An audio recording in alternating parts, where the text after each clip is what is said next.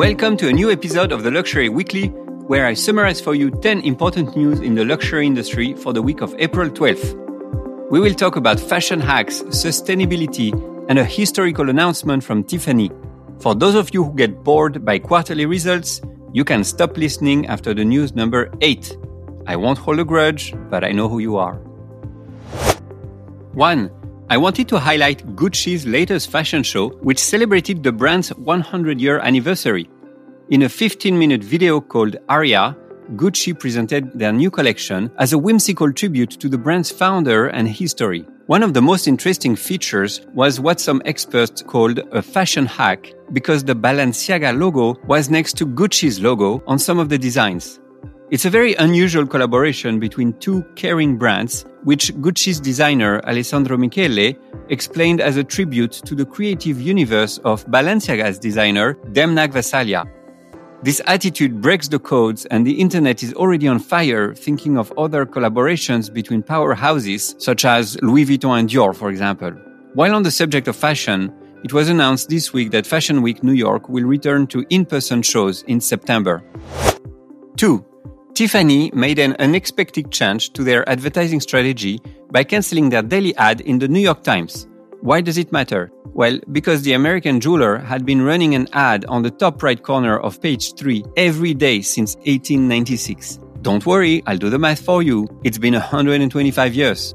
The placement was ideal at eye level as soon as readers turned the page from the paper's cover. The brand did not communicate on the change, but it shows the brand's desire to take advertising in a new direction under the helm of Alexandre Arnault, who is now EVP of Product and Communication. 3. On the sustainability front, Canada Goose unveiled a set of new ambitious sustainability goals to achieve by 2025. The brand is investing heavily in offsetting its carbon footprint and will also transition 90% of its materials to recycled fabrics and materials. To do so, Internal teams will review each and every product to assess how existing materials can be replaced by a sustainable alternative. Packaging will also become 100% sustainable by 2025. Canada Goose partnered with BlueSign, a company that issues a certification for products which meet a minimum standard of carbon emissions. The objective is to reach 90% product certification by 2025. The brand currently stands at 45%.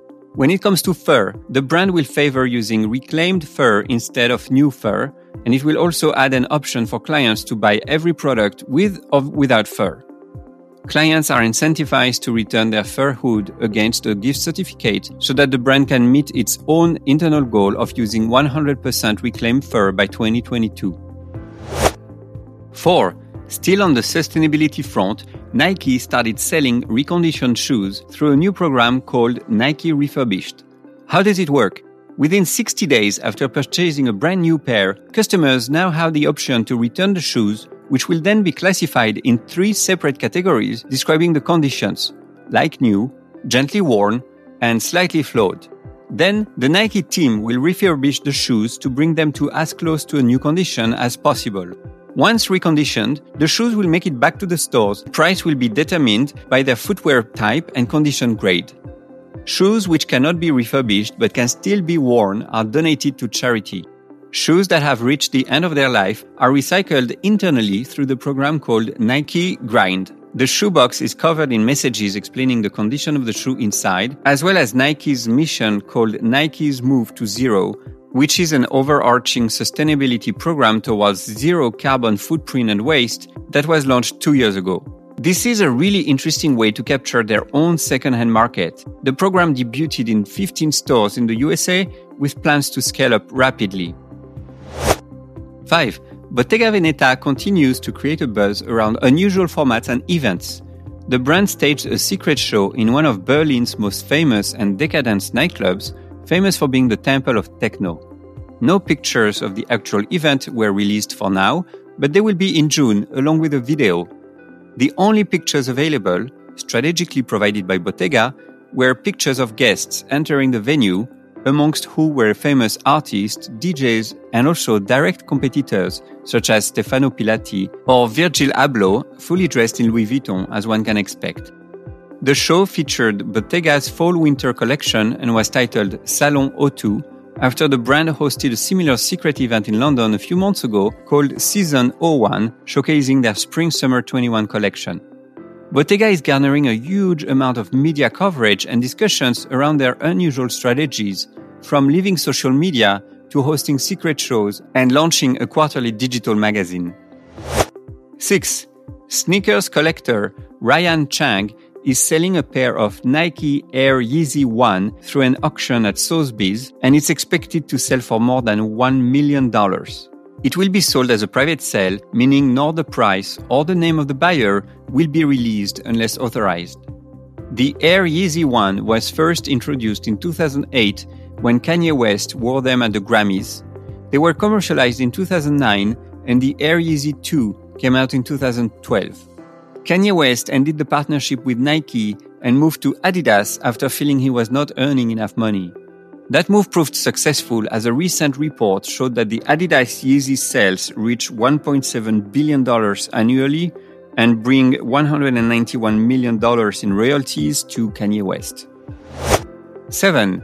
On the investment side, private equity giant the Carlyle Group took a majority stake in Beautycounter, which valued the clean beauty brand at $1 billion. Beautycounter was founded in 2013 with the mission to develop clean beauty products free of 1,800 ingredients on their never list, consisting of questionable or potentially harmful ingredients.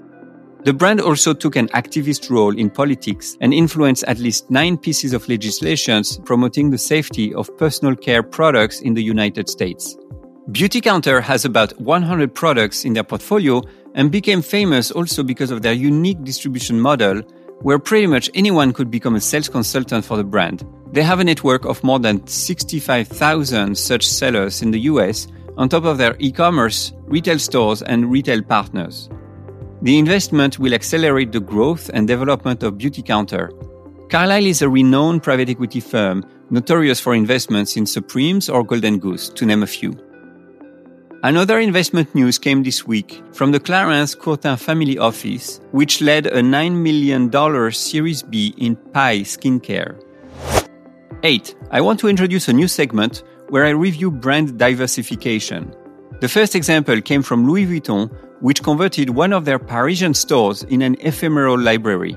It features the entire collection of books published by Vuitton's publishing house, which was created more than 20 years ago, as well as a finely curated selection of other books covering art, photography, fashion, design, and lifestyle.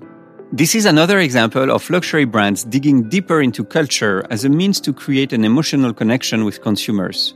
This is also a way to pay tribute to one of Louis Vuitton's grandsons who opened multiple book clubs in Paris in the early 1900s.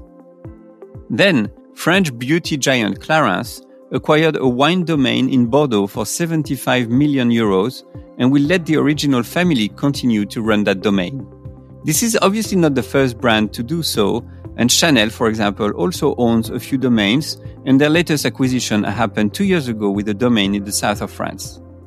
But I think it's really interesting to see that French beauty or luxury houses continue to invest in French heritage and savoir faire across multiple categories.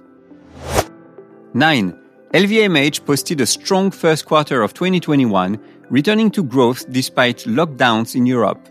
Comp sales increased by 30% during the three month period, January to March, to reach 14 billion euros. It was twice more than analyst consensus predicted for that period. If we compare to the first quarter of 2019, or pre pandemic levels, sales increased by 8%. Fueled by stellar performances at Louis Vuitton and Dior, the fashion and leather division, which accounts for nearly half of LVMH revenue, recorded a 52% increase in comp sales, again largely beating analysts' estimates. Sales in the watches and jewelry division increased by 138%, benefiting from the acquisition of Tiffany. The wine and spirit division increased by 36% year on year, or 17% compared to 2019 levels. In terms of geography, Growth is driven by a surging demand in the US and Asia, with each market up respectively by 23% and 86%. On the other hand, Europe experienced a 9% decrease as the region kept on facing lockdown measures. 10. L'Oréal reported a strong performance for the first quarter 2021, with sales up by more than 10% to reach $9.1 billion. However, analysts were disappointed by the mediocre performance of their consumer products division, which was the only division to report a sales decline due to the continued sluggish demand in the makeup category. As a result, the share price fell by 1.5% following that report. The three other divisions of the group posted double digit gains for the period. E commerce sales increased by more than 47% to now account for more than 26% of the group's total revenue. Sales in China increased by 38%. That's it for today. Thank you for listening. As usual, if you can leave me some comments or rating on Apple Podcast, I would greatly appreciate it. Have a good week and see you next week.